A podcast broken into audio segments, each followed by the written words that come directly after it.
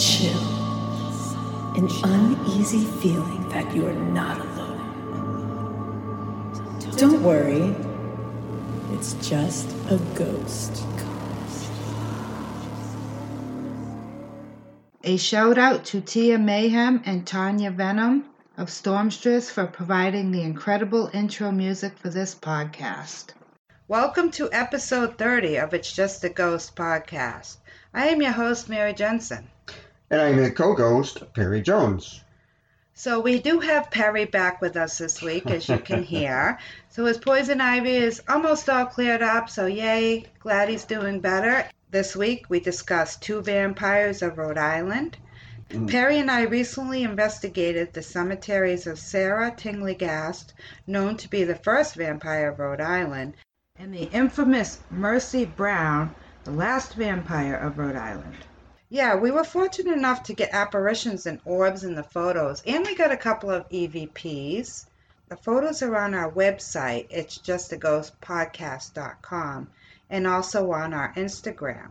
And then we will play the E V Ps for you at the end of this episode. Well, I'm glad to be back, Mary. And yes, I was not feeling well at all. I was feeling pretty lousy, actually, for the last couple months, which I didn't even know about. And I'm really excited to be back because we do have some cool orbs, and we have some cool E V Ps, and we've got the Instagram up. Uh, we did go to the two cemeteries, and Sarah Tillinghast was one of twelve children, and she became known as Rhode Island's first vampire. Married to his wife, Anna, Sarah's father, stoutly provided for his family by selling apples and peaches from his orchards across Rhode Island and southern Massachusetts. The year was seventeen ninety-nine and the start of the growing season, and stoutly began waking almost every night from horribly vivid nightmares.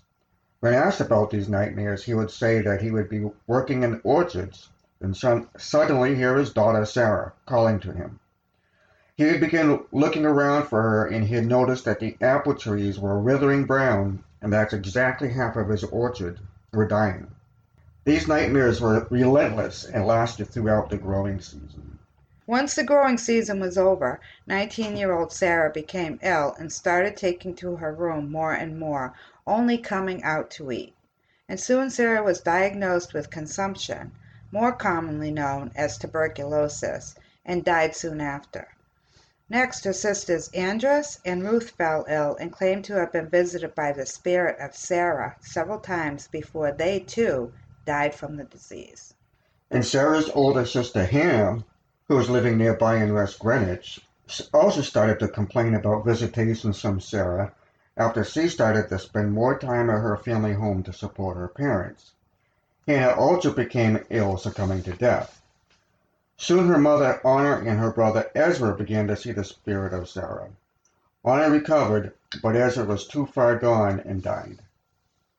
Years later, Stutley and Honor had two more children, making it a total of twelve. Stutley realized that his dream of half of his orchard dying was actually prophetic, when half of his children at that time had died.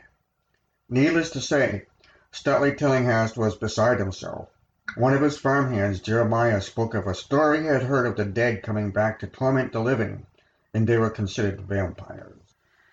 Wow, so I guess there really were, like, real vampires. I mean, obviously not like they are in the movies and stuff, I don't think. Right. But people that, you know, they drank the blood, I guess, so that yeah. makes you a vampire. I suppose. That's yeah. what it sounds like. Why not? There's yeah. all sorts of weird things in the world. But so poor Stutley, losing half of his children and nearly losing his wife, and now he has to wonder if Sarah has been returning from the grave as a vampire to claim the rest of the family one by one. That's really scary. Time to turn dun, off the lights. Turn off the lights. Turn off the lights and get ready for the really bizarre part of this legend. Vampires. Uh-oh. Here we go. Are you ready? I'm ready. So after learning of this vampire story, Stutley and Jeremiah begin digging up the graves of the Tillinghast children. And they begin with Ezra, Hannah, Andress, and Ruth, and they were all decaying, as you would expect. Now, Sarah was the first to die. However, when they exhumed her casket and opened the cover, dun, dun, dun, she hadn't changed at all. Wow. Her hair and nails were a little longer, but that was it. I had always heard that your nails and hair can continue to grow after death, but upon research, I discovered that actually the skin around your fingernails and toenails, as well as the scalp, receding can give the illusion that hair and nails have grown longer. I had heard the same thing, Mary, and I also did the research and found that out to be true also. It is also true that Sarah's skin did not recede, but that the hair and nails actually were longer. They said that her skin looked perfectly normal and not discolored in the least. She looked perfectly healthy, as if she were alive, and her eyes were open. And that is why they believed that she was a vampire? That is a huge part of it, yes. What sealed the deal was the fact that her heart was filled with fresh blood. Her heart was filled with blood? Yes. And how did they determine that, or do I really want to know? Well, suspecting that his daughter was a vampire, Stutley had her chest opened up and found the fresh blood. He had her heart cut out of her chest and burned. God, how awful. That was, that was horrible. Ugh. Yes, but back then that is what they did to suspected vampires. Without a heart, how can they continue to come back for victims? Well, yeah, that makes sense, only... Yes? Only, it is said that her spirit is restless and wanders the cemetery to this day. That's what we have found out during our research on Sarah Tillinghast. Right, and even more so when we learn more about Rhode Island's last vampire, Murphy uh, Mercy Brown. oh, I think I've heard of Mercy Brown. I can't believe that actress, that Candace Bergen's a vampire. Okay. so, so what I meant to say is Mercy Brown. Yes, and Mercy seems to be more widely known and talked about for some reason. I even like Mercy better, and I'm not sure why. I don't know. I don't oh, know. Yeah, me too. Yeah, I don't know. I don't know either. I'm not sure why, but I, I'm more drawn to to that story. I think because I kind of knew, uh, I've heard a lot about Mercy Brown through the years from going to listen to, like, lectures and mm-hmm. books, and I had never really heard of Sarah until I started researching Mercy Brown. Right, and I don't, I have also heard of Mercy Brown too, being somewhere buried in Rhode Island, but that's really about all I really recall of her. Other than that, there was something supernatural about it, and so I was always kind of drawn to her anyways, and I wanted to learn more about her. Yeah, well, she's definitely more famous, and it could be because her story was discovered by Bram Stoker when he read about her in a newspaper back in the eighteen hundreds, so that made her more famous anyway. Wait, was Mercy Brown the inspiration for the book Bram Stoker's Dracula? Yeah, that is part of the legend, and I find it interesting that Bram Stoker's Dracula came from a real vampire, or at least from the legend of a real vampire. That's really cool. Mercy Brown's story is very similar to that of Sarah's, so similar, in fact, that they are almost identical. Yes, and because of this, does that make it seem more like it could be all true to you, or does it send your belief in the opposite direction? I think um, that it makes it seem more plausible, um, being that they are like the first and the last vampires in Rhode Island. It just seems to make sense somehow to me. I don't know why. Yeah, um, like I'm torn with that. I feel like it's plausible because it was, what was it, almost one hundred years mm-hmm. in between them. And then the part of me that is like, well, maybe one is true, but not both, possibly, because people, I'm sure they, you know, in the Mercy Brown time, like when Mercy was sick and her family and stuff, that maybe people were kind of thinking, because they must have heard the stories of Sarah. Right. So I was wondering if maybe they were thinking and just made the same claim. Mm-hmm. I don't know. I don't know either. But... but it makes for a good story anyway, and I do believe that there could have been vampires, so I'm not sure about them actually coming back. But that could also be true because we know... for sure, there's such thing as spirits and stuff, so. You definitely know that. So why not vampire spirits, yeah, right? Right. So let's talk about the case of Mercy Lena Brown and let you, our listeners, speculate and determine if you believe these legends could be true. Okay, sounds good. Coincidentally, the last known vampire exhumation in New England that of nineteen-year-old Mercy Brown, happened in a graveyard a few miles away in the same town as Sarah Tillinghast. The town of Exeter, Rhode Island, a group of otherwise sensible folks are said to have exhumed and mutilated a corpse to kill a vampire. Several members of George and Mary Brown's family suffered a sequence of tuberculosis infections in the final two decades of the nineteenth century. Tuberculosis was called consumption at the time and was a devastating and much-feared disease. The mother, Mary Eliza, was the first to die of the disease, followed in eighteen eighty-six by their oldest daughter, Mary Olive. In eighteen ninety-one, daughter Mercy died, and then the son, Edwin, also contracted the disease. Friends and neighbors of the family believed that one of the dead family members was a vampire and had caused Edwin's illness. This suspicion was due in part to the century-old story of Sarah Tillinghast. And George was soon persuaded to give permission to have the members of his family exhumed. On March seventeenth, eighteen ninety-two, villagers and the local doctor exhumed the bodies of both Mary and Mary Olive, only to find them decomposed as they should have been. Because the ground was frozen in the time of Mercy's death, she was placed in a crypt in the cemetery until the ground thawed. It is unclear whether Mercy had been buried by the time the exhumations took place. No matter, Mercy exhibited no sign of decomposition. Could that happen because she had been frozen all winter in the crypt? Good point, Perry, and a lot of people thought that.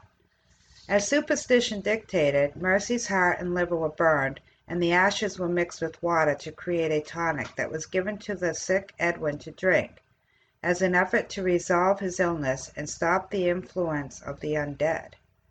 The young man died two months later. What remained of Mercy's body was buried in the cemetery of the Baptist Church, Exeter, after being desecrated. Okay, I gotta ask you this. Would you drink someone's heart and whatever? I no, don't think so. Not at all. So you can see there are a lot of similarities to these two legends. Oh, absolutely. And I find it interesting that even the age of the girls was the same. It's very similar. And the cemetery is only a few miles away from each other.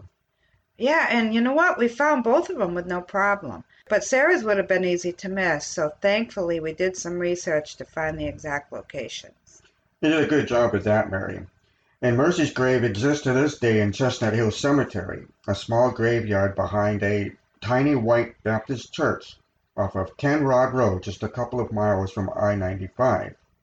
A path goes directly through the center of the cemetery.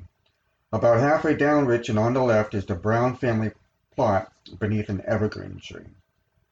Yeah, so, yeah, it is about halfway down, but it's actually, isn't it the first graves, the first um, gravestones on the left? Um, because it's quite a long dirt road before you actually get to, you know, the cemetery itself. Yeah, I don't remember just the first gravestones, but it was really, really easy to find. There was only one right there under the tree in the front. Yeah, and right across from her family's burials, there's another dirt road that goes to the right, and if you go all the way down that dirt road, you will see um, the crypt where they kept Mercy, and you can see pictures of that, too, on our uh, social media. So to find Sarah's grave, go to thirty Forest Hill Drive, indicated by a brick marker with a mailbox. Directly across the street, a small gap in the curbing of the road is the only indication of the entrance to the hidden cemetery. Walk up a small incline, and hidden in the woods is a stone wall with a sign that reads, Rhode Island's Historical Cemetery, Exeter fourteen. The cemetery is small, measuring fifty square feet, and contains only twenty-five burials. And here is where Sarah and her family are buried. We don't know if the vampire legends are true, but we do know that the Chestnut Hill Cemetery, where Mercy is buried, is haunted. Oh, without a doubt. We have several photos with orbs of all shapes, sizes, and colors. And all of those can be seen on our website. Again, it's it's just a ghost podcast dot com. As well as on our Instagram, we'll post the photos on there. And we also got a few E V Ps, which we'll play at the end of the episode. It's funny, too, that most of the orbs we got were not anywhere near Mercy's grave or the vault the legend says she was kept in. Right, although the ones we did capture over near Mercy and her family's stone were two huge white, grayish orbs with a dot on each, making them look like eyes. And we got these same two orbs in a few pictures, all near the Browns' graves.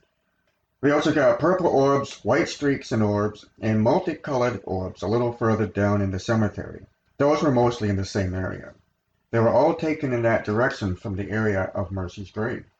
And some of those were huge, too. And a couple of them looked like they were coming down from above the headstone and leading to the stone itself. Or maybe they were coming up from the headstone into the air. You need to check those out, and you'll understand better what we're trying to say. We have ever only gotten white or clear orbs in the past, like at other haunted locations. The purple and multicolored orbs got me to thinking that there must be some significance in what different color orbs could be or mean. I did some research, and here is what I came up with. If they are paranormal, the color of the orbs may relate to energy colors, so you can find the meaning in the colors associated with various types of energy. And there are many theories about what different orb colors mean, with many colors potentially meaning a variety of things. We'll just discuss the purple, whitish-gray, multicolored, and clear meanings for now, as those are what we captured during this investigation. Keep in mind that there have been and are many interpretations in the paranormal world on what the specific colors of orbs might mean. Yes, and I did quite a bit of poking around on the subject, and the meaning for each interpretation I came across had the same basic meaning. The purple orbs we photographed could fall into any one of the three descriptions following. It is hard to tell exactly the shade of the orbs we captured, so it is up for debate. I'll mention all, and you can speculate on those in accordance with the photos. For violet purple, the solid color, this means that this was once a human and their angel is nearby. This could be your loved one paying you a visit, violet purple with a white outline. Your guardian angels are nearby. They are non-human angels that pop up when you are in need. Deep purple. This energy resembles loyalty. You'll see these orbs pop up if a loved one loves you so much, one of them is thinking about you from a distance, or you can tell when someone cares about you. Wow, so no matter what shade of purple, that sounds like good energy, so... because we did get some pretty big purple orbs. So good to know that was good energy. Because I didn't feel any bad energy there, did you? No, I didn't either. Um, it felt actually kind of nice in some spots. Yeah, it wasn't creepy at all. And we actually ran into a woman that was walking in there with her dog, and she said the same thing, and mm-hmm. she lived nearby.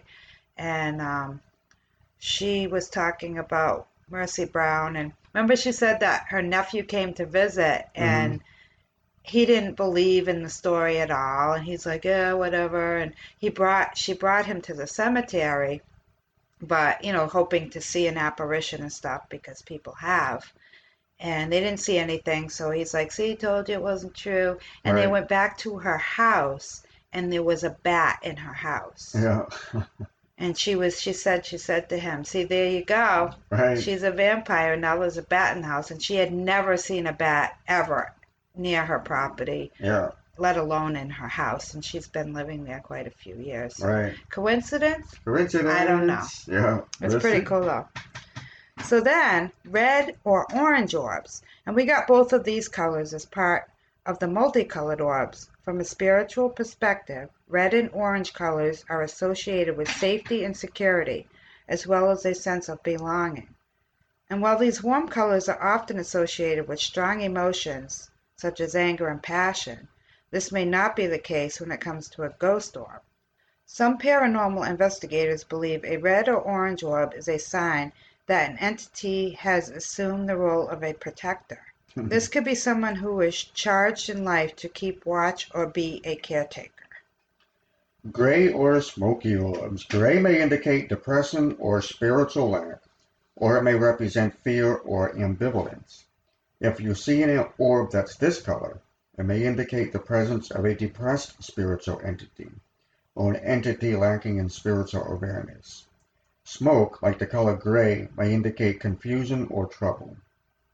So would you call those big orbs that we say look like eyes kind of gray? Or smoky looking? Or they weren't really silver or white. Yeah, sort of grayish, white maybe, and... Yeah. It's definitely smoky, though. Yeah, and those we saw most, well, we saw them on the tree right near Mercy's family's graves. Right. Um, and, you know, I would think that if Mercy is there, her spirit is there, yeah, she may feel, you know, a little depressed and stuff. I mean, wouldn't you if you were accused of a vampire and had your heart cut out and burned? Yeah. So that would make sense. That would make sense. As far as that one goes. Mm-hmm. White or silver orbs are associated with spirituality and connection with a higher source. And some investigators believe orbs that are either white or silver in appearance are an indication that a spirit is trapped on this plane. And it may also be a sign that the spirit is there to offer protection to the people in the area. And white energy is typically perceived as highly positive in nature.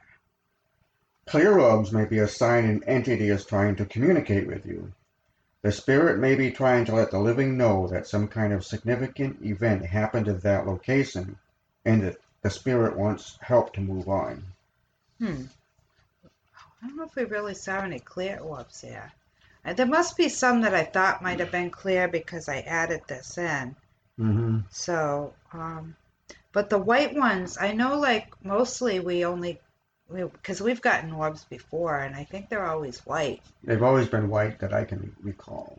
Yeah, I mean, knock on wood, we've never gotten anything, any black ones, because I think those are probably bad. Uh, yeah, I don't think I would like to see a black orb. Yeah, hopefully we never will. So, wow. And we captured all of these, I think. I'm not sure about the clear one, but we captured most of these in the Chestnut Hill Cemetery in Exeter, Rhode Island, on the same investigation. And some of them were near Mercy and her family's graves, but most of them were further down in the cemetery. Mm-hmm. And I think we did get one, like, near the crypt, too. Mm-hmm. There was one near there. So, based on the meaning of these orbs, I strongly believe there are spirits here that were desperately trying to communicate with us. The thing is, we are not able to see the orbs, no matter the size or color, with the naked eye. We don't even know we have captured anything until we are able to download the pictures on the computer. Then there they are. How could we not see them while they were there, in person?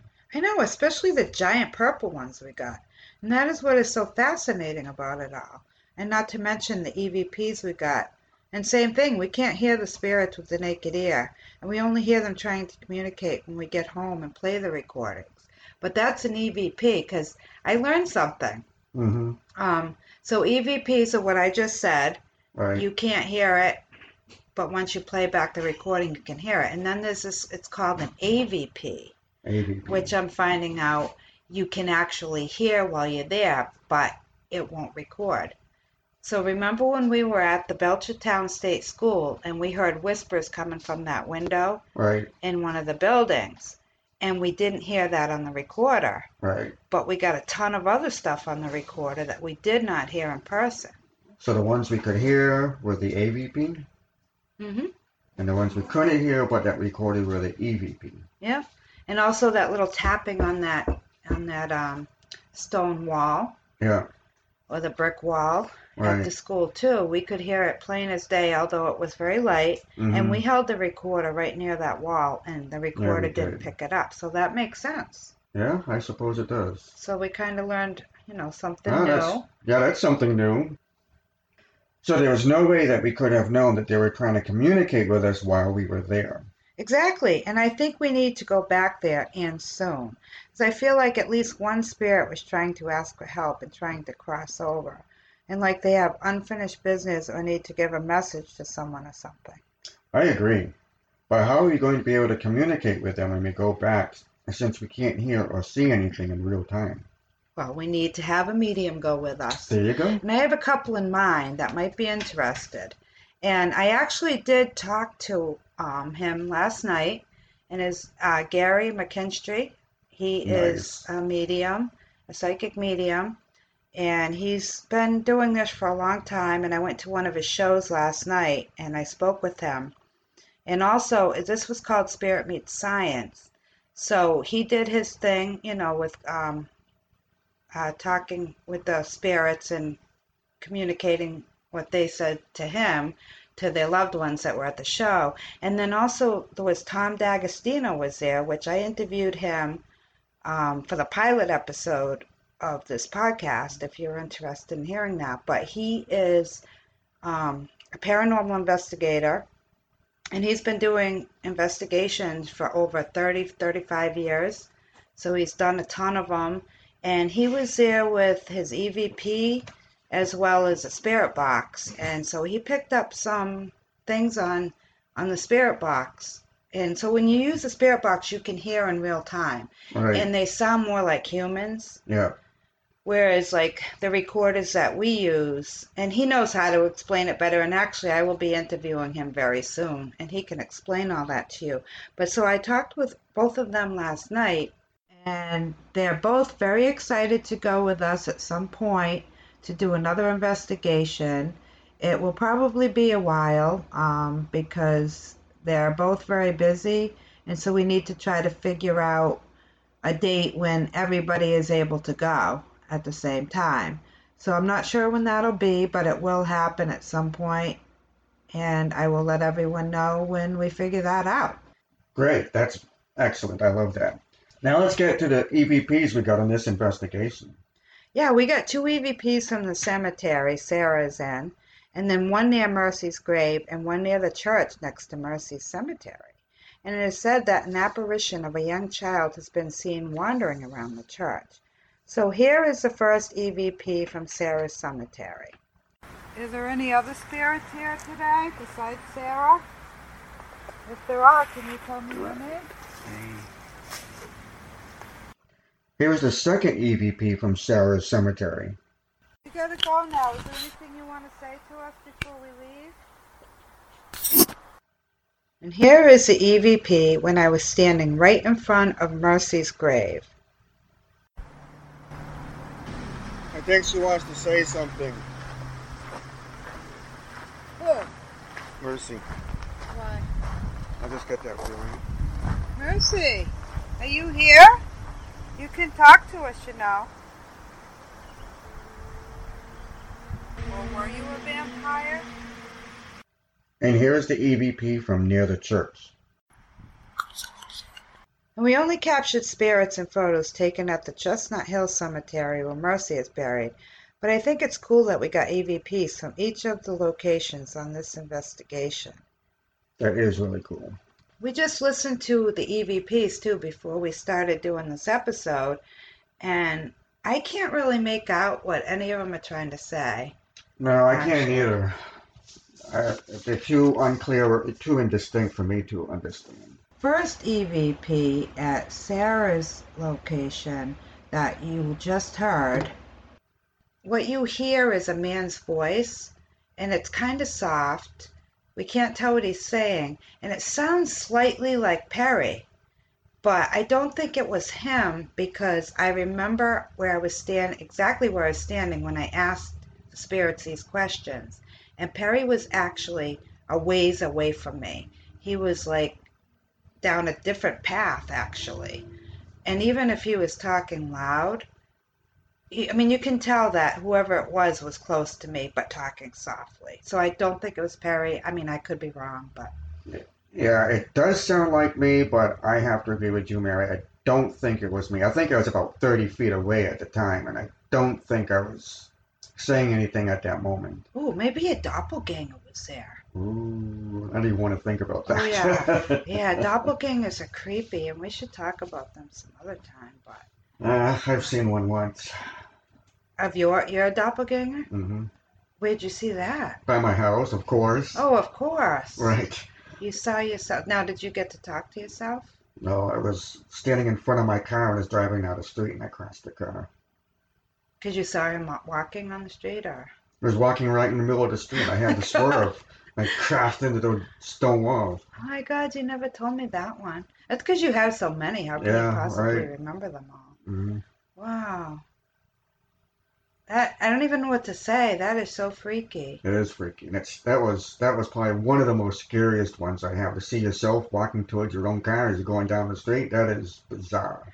Right. So either it could have been a do- your doppelganger, which I have to, I honestly, I'm not that educated about doppelgangers yet, but I believe they're in the same um, time as you. They're not in a different dimension or anything. If I if I know what I'm talking about, I'm not sure. That's why we'll have to learn more yeah. about doppelgangers. Yeah, I don't. I don't remember what a doppelganger is anymore or what they're supposed well, to be, except that they look like you and maybe they are you or something. I don't know. Well, yeah, they remember. Look like you, but it's a separate... This is what I do know, that they look like you and that they're a separate entity. Yes. And they're usually, they're, they're usually evil. Right. And this did feel evil. the yeah. one I saw did feel evil. Because I've listened to a lot of other podcasts that do know a lot about doppelgangers and... and um. Yeah, they were saying that because a lot of people will see a doppelganger, not even of themselves, but of someone they know. Mm-hmm. And, of course, they think it's like, okay, say I saw someone that looked like my sister. And, you know, I think it's her because it, it's an exact replica. And all of a sudden she's, like, acting totally different, you mm-hmm. know, and being, like, really mean or very strange acting. And I guess they're, you know, they don't, they, we, they move kind of weird and everything. And... So that, you know, I've heard about people that have seen that, and then they're like, you know, what's going on with you, Sarah, you know, Joan or whatever your sister's name is, and then they'll go in the other room, and their real sister will be sitting on the couch or something like that. Right. And then they're like, um, were you just, like, did I just pass you in the hallway upstairs? Mm-hmm. I know, I've been sitting here watching a movie for an mm-hmm. hour, you know. So, but, so that is what we got right now. For the, you know, the first and last vampires of Rhode Island. And so you can find all of the pictures on our website at its just a ghost podcast dot com or check them out on Instagram. We just, you know, figured out how to use that and got that account going. So all those pictures will be up too on there. And that's It's Just a Ghost Podcast. And then you can also follow us on Twitter, and that is at It's Just a Ghost two, and that's just the number two. Thank you, Perry, for being my co-ghost as, as usual, and I'm looking forward to the next investigation. Yeah, me too. It's going to be really exciting and a lot of fun, and thank you, Mary. You've done a lot of research, and I really, really appreciate all the work you've been doing. This oh. is awesome. Thanks. It's so much fun. It is fun. It's like I look forward to it all yeah, the time. Me too. All right. We'll see you soon, Perry, then. Bye, Mary. Bye. As always, please email us your paranormal experiences to It's Just a Ghost Podcast at yahoo dot com, and we will read them on an upcoming episode. If you enjoy this podcast, please follow and hit the subscribe button so you don't miss an episode. You can help us grow and get our name out there by telling your friends about us, and we would be thrilled if you would leave us five stars. This helps people find us out there in the sea of podcasts. It's all free, so why not, right? You can follow us on Facebook at It's Just a Ghost Podcast and on Twitter at It's Just a Ghost two. That's the number two. And also on Instagram at It's Just a Ghost Podcast. Remember, ghosts are people too.